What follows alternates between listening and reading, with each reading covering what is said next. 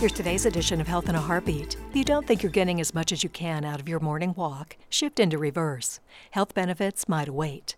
A British exercise physiologist said in a recent essay that walking backward might actually be better for health than moving forward.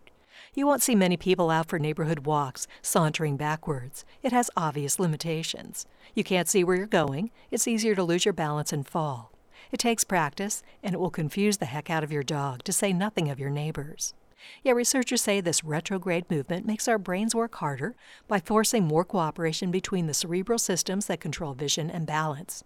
And doing so taxes muscles differently, making them stronger and in some cases more flexible. One study notes that this improves our overall stability and balance. That might help healthy adults and those with conditions that interfere with confident movement, such as knee osteoarthritis.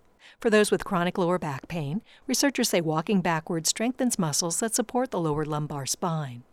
The exercise physiologist even suggests the healthier among us might try backward running once we've mastered walking in reverse. It's probably a good idea to consult a doctor first, especially if you're physically infirm or have balance issues.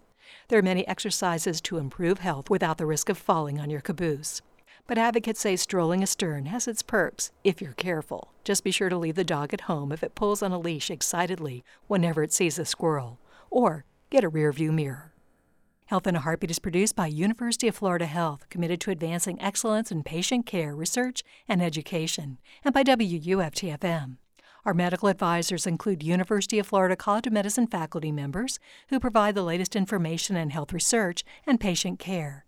Visit us at heartbeatradio.org.